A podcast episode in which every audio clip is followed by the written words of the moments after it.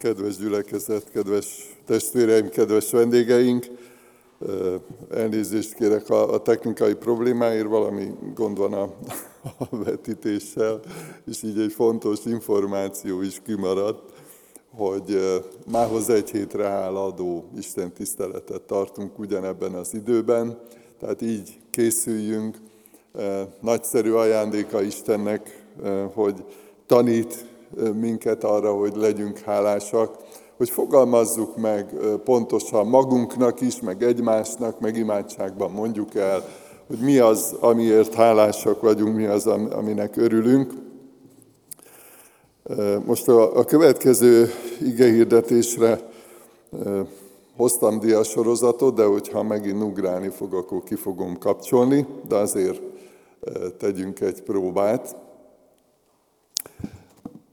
Arról szeretnék ma szólni, és szeretném, ma együtt gondolkodnánk. Én hiszek abban, hogy nem csak a szószékről hangzik ilyenkor tanítás, hanem Isten a Szentlélek által nektek is egy-egy aktuális kérdéssel kapcsolatban választ ad, vagy tanít valamit, vagy megfogalmaz valamit. Voltak ilyen tapasztalatai már, hogy valaki, ahogy ment kifelé az imaházból, elköszöntünk, és akkor mondta, hogy köszöni az üzenetet, és akkor mondott egy olyan mondatot, amit én nem mondtam. És hát több ilyen tapasztalatom volt egyébként, amiből ugye az derül ki, hogy akik itt vagytok, figyeltek Istenre, azzal a céllal vagytok itt, hogy szeretnétek meghallani Istennek a hangját, a személyes üzenetét, és megtörténik sokféle módon, egy énekből, egy énekszövegből, egy bizonságtételből, egy imádságból. Én például nagyon sokat épülök akkor, amikor hallom imádkozni a testvéreket. Isten tanít azzal is, megszólít azzal is, amikor másoknak az imádságait hallom. Tehát abban bízom, hogy működni fog ez a szerkezet, de ha nem, akkor sincs baj, mert Isten sokféleképpen munkálkodik. Szeretném az igét felolvasni, kérem, hogy álljatok fel, és így hallgassuk Isten igéjét. Így hangzik Isten igéje. A bűn ellen való harcban még nem ontottátok véreteket, és elfeledkeztetek a bátorításról, amely nektek, mint fiaknak szól. Fiam, ne vesd meg az Úr fenyítését, és ne csüggedj el, ha megfed téged. Mert akit szeret az Úr, azt megfenyíti, és megostoroz mindenkit, akit fiává fogad. Szenvedjétek el a fenyítést, hiszen úgy bánik veletek Isten, mint fiaival. Hát milyen fiú az, akit nem fenyít meg az apja? Ha pedig fenyítés nélkül maradtok, amelyben mindenki részesül, fattyak vagytok, nem pedig fiak. Azután testi apáink fenyítettek minket, és tiszteletben tartottuk őket. Nem kell-e sokkal inkább engedelmeskednünk a lelkek atyának, hogy éljünk? Mert ők rövid ideig a saját elgondolásuk szerint fenyítettek, ő pedig javunkra teszi ezt, hogy szentségében részesüljünk. Az első pillanatban ugyan semmiféle fenyítés nem látszik örvendetesnek, hanem keservesnek, később azonban az igazság békességes gyümölcsét hozza azoknak, akik megedződtek általa. Eddig olvastuk Isten igét, foglaljunk helyet.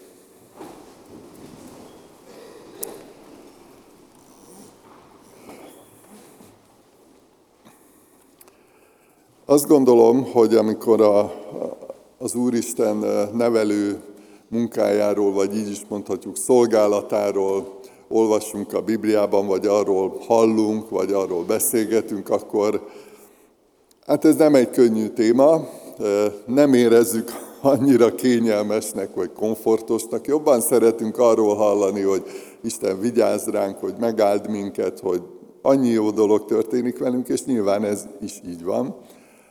De tény az, hogy ezek a bibliai igék, és azért is fontos, ugye sokszor elmondjuk, meg tanultuk Attila bácsitól is, hogy a teljes Szentírást olvassuk, és az egész Bibliát vegyük figyelembe, amikor egy kérdéssel kapcsolatban szeretnénk isteni válaszokat kapni, tökéletes válaszokat kapni, mert hogy ez is egy olyan téma, és többek között ezért sem annyira szeretünk erről gondolkodni, megbeszélni, amiben nagyon sokféle szélsőség is belekeveredett az elmúlt évtizedekben, évszázadokban, sőt most már mondhatjuk, hogy évezredekben, hiszen olyan is van, hogy valakinek volt valami egészségügyi problémája, és akkor egyből azt mondták neki, hogy Isten megbüntetett, hogy azért vagy beteg.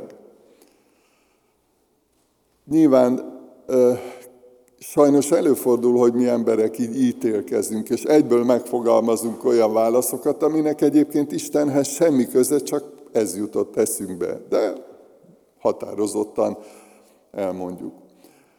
A másik véglet meg, ami szintén sokszor előfordult, és ma is sokszor hallható, hogy hát Isten nem annyira foglalkozik velük, hogy most jót gondolunk, vagy nem jót gondolunk, jó indulatúak vagyunk, vagy rossz indulatúak vagyunk, vagy figyelünk rá, vagy engedelmeskedünk neki, vagy nem engedelmeskedünk neki.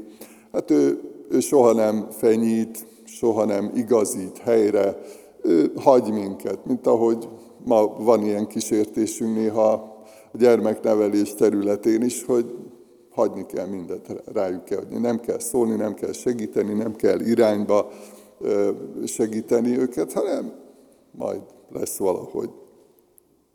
És érezzük, mint ahogy egyébként nagyon sok ilyen bibliai igazság van, hogy ha vannak is szélsőségek, hát nekünk kötelességünk megkeresni az isteni igét, az isteni kijelentést, azt, amit ő gondol, nem azt, amit mi kitalálunk, vagy amit mi megpróbálunk értelmezni. Ugye azt írja az ige, hogy a Szentlélek által szólaltak meg az emberek, és a Szentírás úgy került a kezünkbe, hogy Isten ihlette a szentírókat, tehát ő mondta meg nekik, hogy mit mondjanak, ezért az a meggyőződésünk, hogy Isten szava, Isten igéje, Isten kijelentése a Biblia, nem csak arról van szó, hogy emberek írták, vagy emberek a gondolataikat leírták, megfogalmazták, tehát isteni ige is, és éppen ezért felelősségünk az, hogy megkeressük benne az isteni igazságot, és ne értsük, és ne magyarázzuk félre.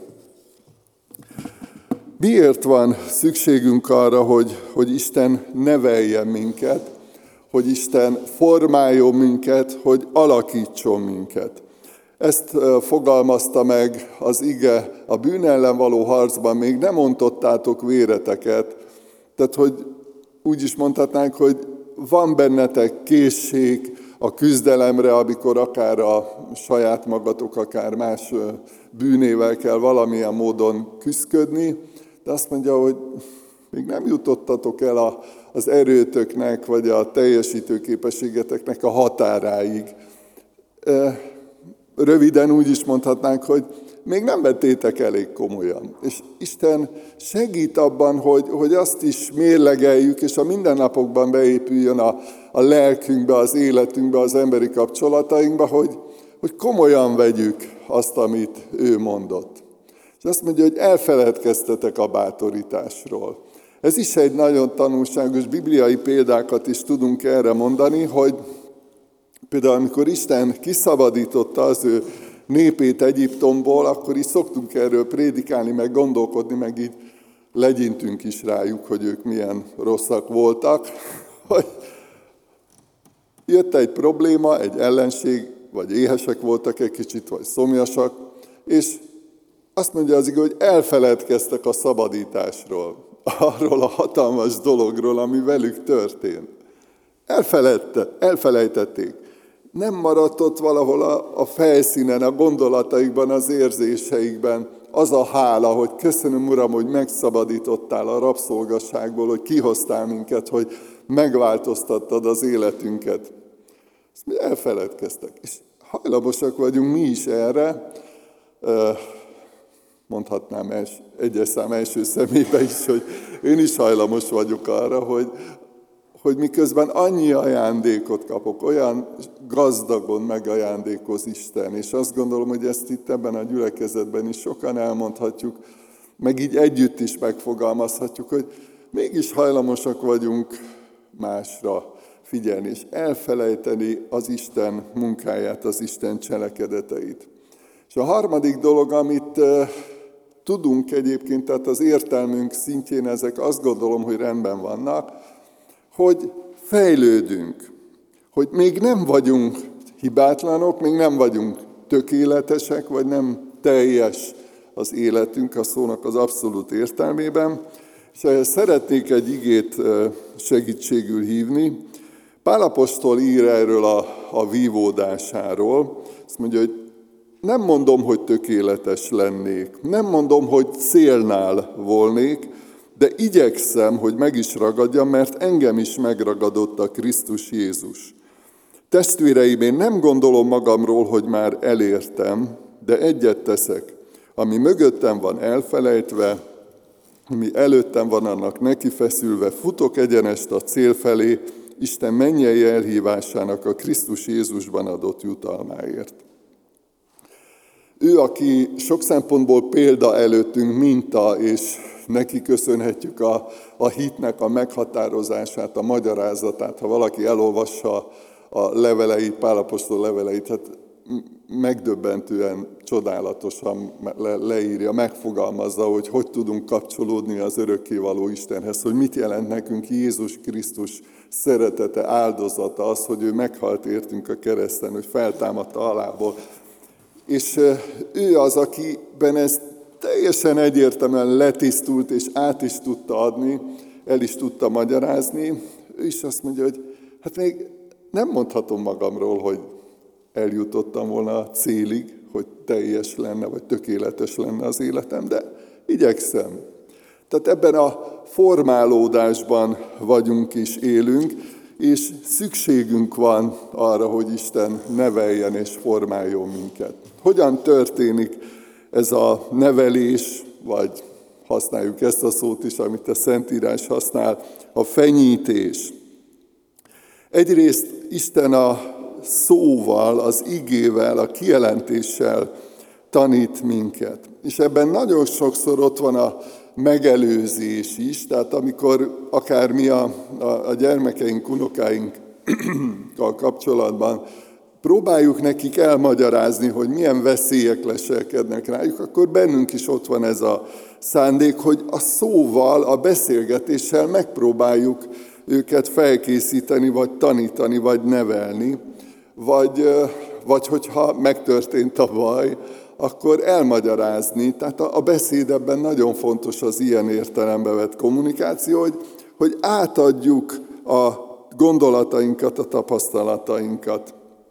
Isten nagyon sokszor határozottan, meghatározottan, konkrétan figyelmeztet. Az egyik legmegrendítőbb példa Dávid és Nátán próféta beszélgetése. Ugye, Dávidról tudjuk, hogy engedetlen volt Istennek és vétkezett, és valahogy ennek a súlyát ő nem érezte még akkor, és Isten küldött hozzá egy embert, egy prófétát, aki elbeszélgetett vele, mondott neki egy példázatot, és abban a példázatban benne volt a tanítás, vagy a fenyítésnek a fontos üzenete, csak akkor még Dávid nem tudta, hogy hát róla szól. És amikor megfogalmazta az ítéletet Dávid a vétkes felé, vagy a vétkes irányába, akkor a próféta így rámutatott, és azt mondta, hogy te vagy az az ember. És képzeljétek el ezt a jelenetet, ez nagyon megrendítő, hogy valaki megfogalmaz egy igazságot, egy fontos tanulságot levon, és akkor így szembesítik azzal, hogy rólad van szó, te vagy az. És tudjuk utána a történet folytatását, Dávidnak a bűnbánatát, a bizonyos értelemben a bűnhődését is, amilyen következményei voltak annak az engedetlenségnek, annak a bűnnek. De ez egy nagyon fontos módja, vagy módszere Istennek, hogy beszél velünk, hogy fenyít minket. És ugye mindig tudjuk, hogy ha itt sikerül eredményt elérni, tehát hogyha eredményes a beszéd, és hallgatnak ránk, vagy hogyha most Isten és a mi viszonylatunkban gondolkodunk, hallgatunk Istenre, akkor nagyon sok mindent meg lehet ezzel spórolni. Picit olyan ez, mint a közlekedés, hogy előre meg lehet tanulni, hogy közlekedjünk. Hogy vannak nyilván szabályok, amik segítenek az eligazodásban, a közlekedésben, de igazából, hogyha előre megtanuljuk és komolyan vesszük, a beszédből vagy a tanulásból adódó tanulságokat, akkor sokkal kisebb az esély arra, hogy nagyobb bajba kerüljünk. Meg tudunk előzni ezzel balesetet vagy nagyobb problémát. Tehát fontos, ahogy Isten így az igével tanít, figyelmeztet minket. A másik módja, amit szintén sokszor látunk Isten és az ember viszonylatában, de sokszor az emberek között is így van a gyermeknevelésben is. Például, amikor elhangzik a beszéd, de nincs foganatja, és valamikor azt csinálja Isten is, hogy akkor így elengedi az ember. Tehát, hogy ő nem dróton ráncigál minket, hogy mikor, hova menjünk, meg mit, hogy gondoljunk, ő megfogalmazza, kijelentésben világos, az Isten igében ez világos, és van, amikor elenged. Olyan tapasztalataink is vannak, erről azt gondolom, hogy sokan tudnánk beszélni, mikor Isten valahova nem engedett be, vagy nem engedett el, vagy nem engedett tovább lépni, és ezzel védett meg a kudarctól, a bűntől. De van, amikor elenged. Ugye, mivel, hogy ő az Isten, nem irányítjuk őt, hanem ő a világ ura, ezért ezzel kapcsolatban nem tudunk mi szabályokat megfogalmazni, hogy most akkor mikor fog elengedni, mikor fog megállítani, nem tudjuk. A legjobb az, hogyha hallgatunk rá, és akkor nem kell eddig a kérdésig eljutni.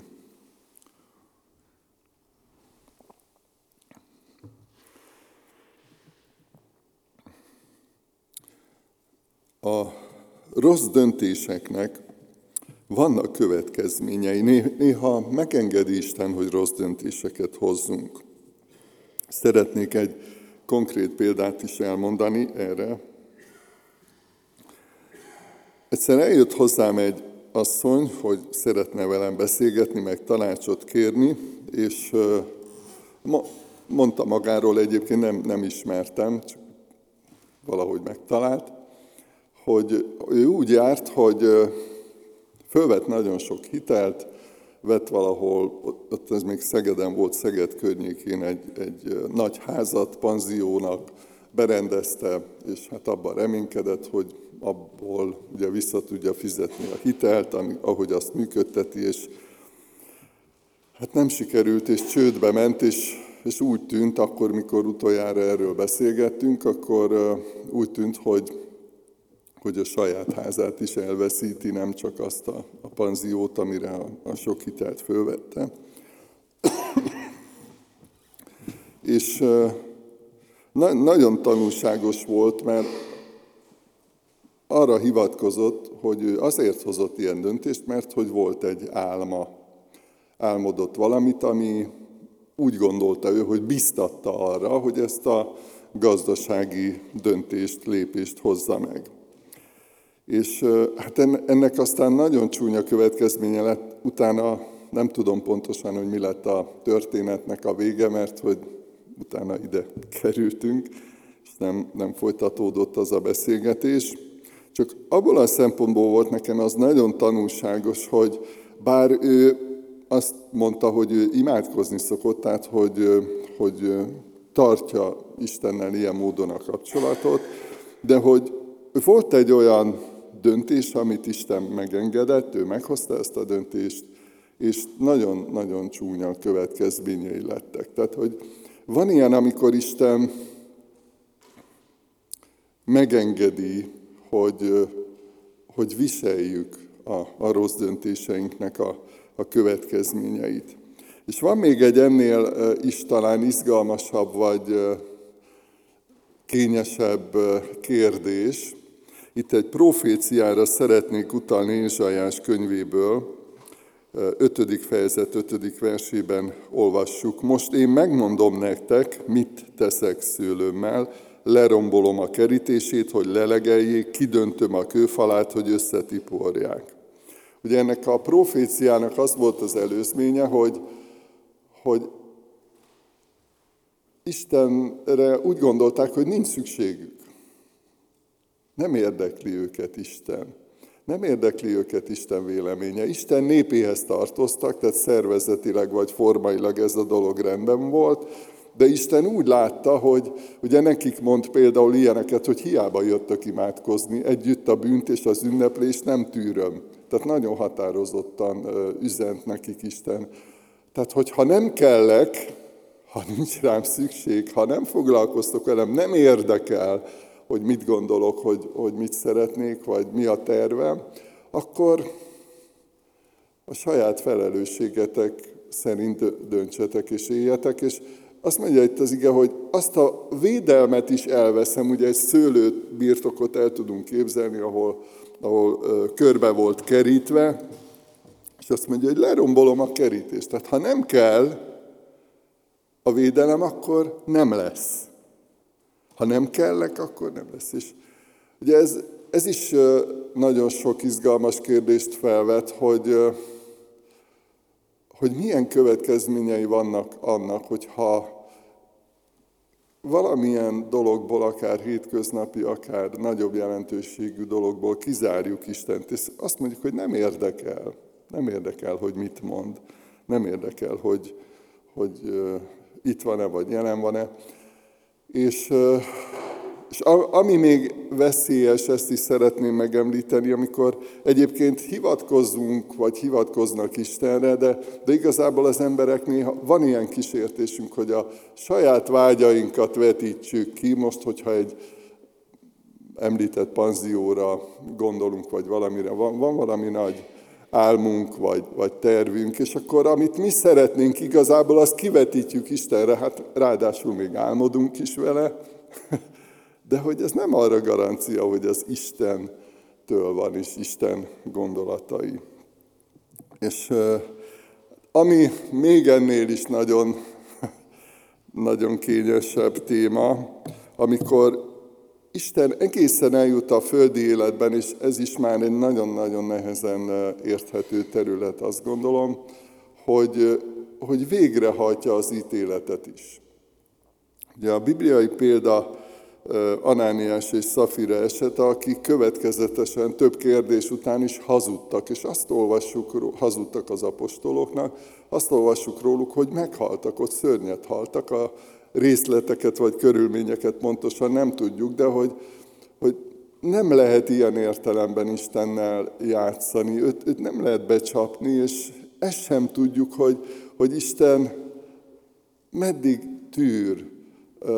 Mert azt mondjuk, és mi, amikor hálát adunk, mindig megköszönjük, hogy köszönöm, hogy türelmes vagy, mert élvezzük azt, hogy adott időt, adott lehetőséget, és türelmes volt, de nem tudjuk, hogy ez a része maga az ítélet, vagy az ítélet végrehajtás mikor érkezik. Lehet, hogy ezt is említettem már, egy lelkipásztor barátom mondta el, hogy régen, amikor még jóval több volt a lovaskocsi, akkor volt egy kocsis, aki nagyon csúnyán káromkodott, és mindig Istennel, Isten nevét belefoglalta ebbe a káromkodásba, és többször szóltak neki, többször figyelmeztették, hogy ne káromolja Istent, ne szidja Istent, mert csúnya vége lesz. És egyszer valami gond volt a lónak a patkójával, és így lehajolt, és megint folytatta azt, amit elkezdett, hogy nagyon csúnyán káromolta Istent, és hát a ló egy rugással kivégezte, tehát fejbe rúgta. Nem volt esélye utána arra, hogy rendbe jöjjön, mert azonnal ott helyszínen meghalt. De hogy nem tudjuk ezeket pontosan meg előre meghatározni, meg megmagyarázni, hogy Isten mikor, mit fog csinálni, meg hogy fogja ezeket kezelni, meg rendezni, nem tudjuk, de ezek tények.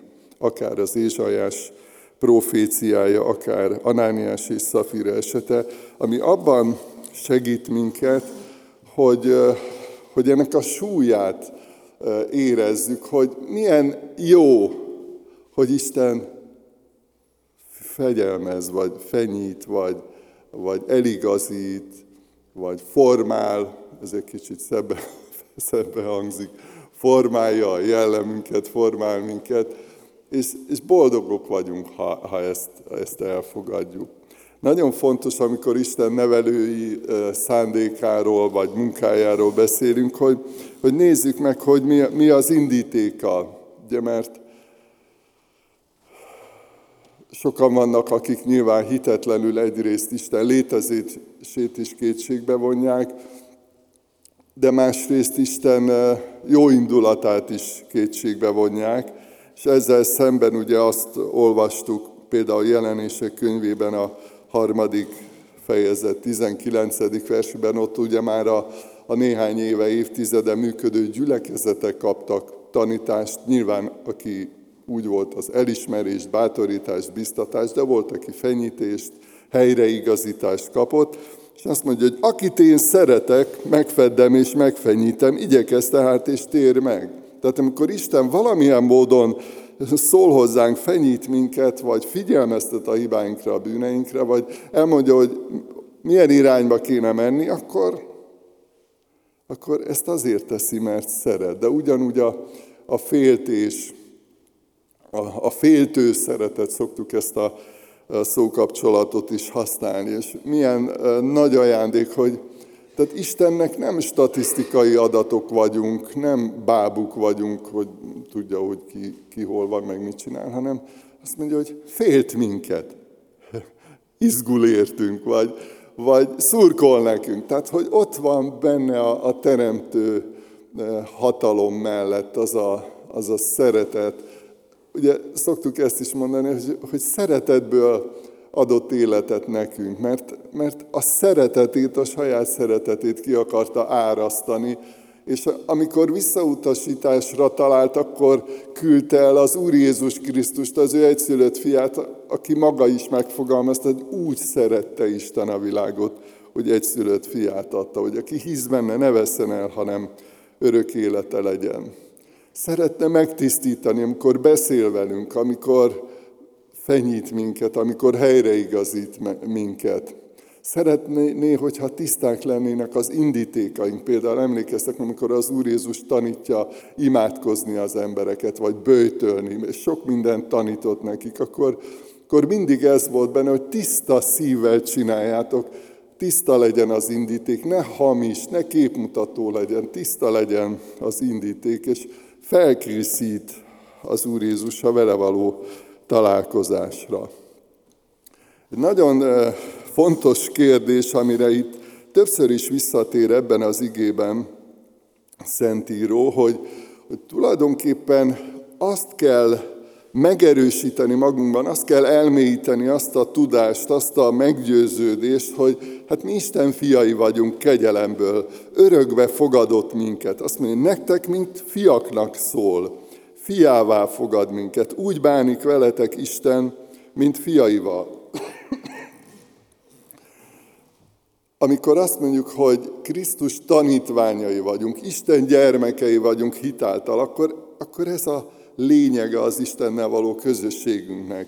Azért, mert ő üzent nekünk, azért, mert Jézus Krisztus által meghívott minket az ő országába, az ő családjába, és hogyha tudjuk, hogy kik vagyunk, mert kegyelmet kaptunk, mert megváltoztatta az életünket, akkor ezzel a hittel kapcsolódunk hozzá. Hogyan fogadjuk Isten nevelői munkáját? Azt írja Jakab apostol, hogy szelíden fogadjátok a belétek oltott igét. Tehát amikor beszél hozzátok Isten, akkor nem kell megsértődni. Nyilván van, amit nem értünk elsőre, el kell rajta gondolkodni, imádkozni, vagy hogyha szükségünk van rá, akkor segítséget kérhetünk, vagy segítséget adhatunk egymásnak. De ne háborodjunk fel, ne méltatlankodjunk, amikor Isten megszólít, amikor fenyít minket. Azt mondja az ige, hogy ne vesd meg az Úr fenyítését, ne csüggedj el, ha megfed téged. Ezt az 5. versben olvasunk. És ugye ez a példabeszédek könyvére utal, ahol szó szerint ezt olvassuk, hogy az Úr intését megnevest, fiam, és dorgálását meg ne utáld. Sőt, a 7. versben ugye azt olvastuk, hogy szenvedjétek el a fenyítést, tehát valami fájdalommal is jár. Nyilván egy beszélgetésben is biztos, hogy voltatok már ilyen élethelyzetben, valamit rendezni kellett, egy konfliktust, vagy valami félreértést, és néha ez fájdalmas. De hogyha ott marad az a félreértés, vagy az a csalódás, vagy az a sértődöttség, vagy bármi, ami megzavarhat egy kapcsolatot, egy emberi kapcsolatot, akkor az pusztít minket. Tehát akkor is egy picit olyan ez, mint a műtét, hogy senki nem szereti, hogyha vagdossák, meg kinyitják, meg kivesznek belőle valamit, vagy összevarnak valamit. Borzasztó kellemetlen. De mégis azt mondjuk, hogy hát akarjuk, mert meg akarunk gyógyulni. Egészségesek akarunk lenni. És így kell gondolkodni az isteni beavatkozásokról, az isteni tanításról és az isteni formálásról is. Ne keseregjetek, ha Isten formált titeket, ne keseregjünk, inkább így mondom, többes szám első szemébe. Azt írja szintén a zsidókhoz írt levél, senki se hajoljon el Isten kegyelmétől, ügyeljetek erre. A keserűségnek a gyökere felnövekedve kárt ne okozzon, és sokakat meg ne fertőzzön. Ez olyan, mint egy fertőző betegség a keserűség. Tehát megtalálhatjuk benne az isteni kincset, az isteni értéket, az isteni ajándékot, amikor ő formál és nevel minket. És nyilván, a szenvedésről már előbb utaltam, az engedelmesség pedig ott kerül képbe, hogy amikor Isten megmutat valamit, akkor nyilván sokszor egy lépést fogalmaz meg nekünk, vagy fontos, hogy tovább tudjunk lépni. És egy kulcskérdés ilyenkor a gyógyulásban, a formálódásunkban, hogy hallgatunk-e Istenre, hogy amit ő mond, azt megcsináljuk-e.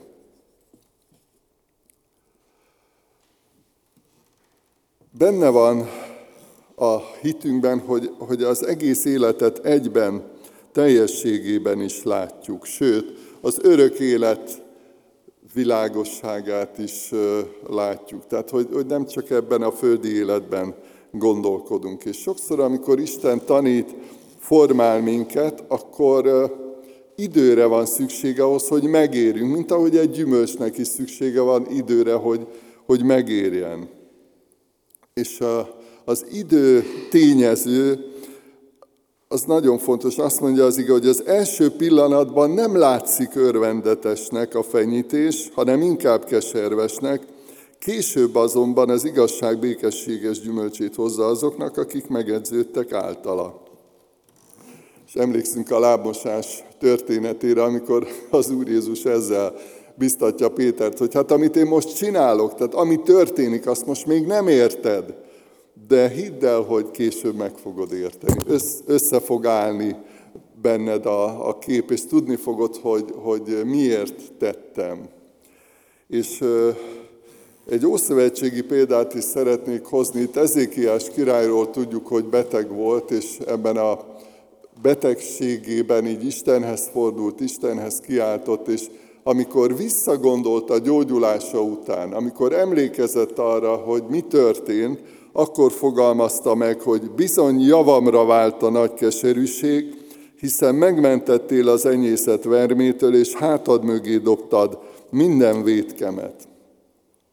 Megértette, vagy gondoljatok József történetére, hogy mi ment keresztül, borzalmas, elképzelhetetlenül nehézségei voltak. És azt mondja a testvéreinek, mikor megismertette magát velük, hogy Isten volt az.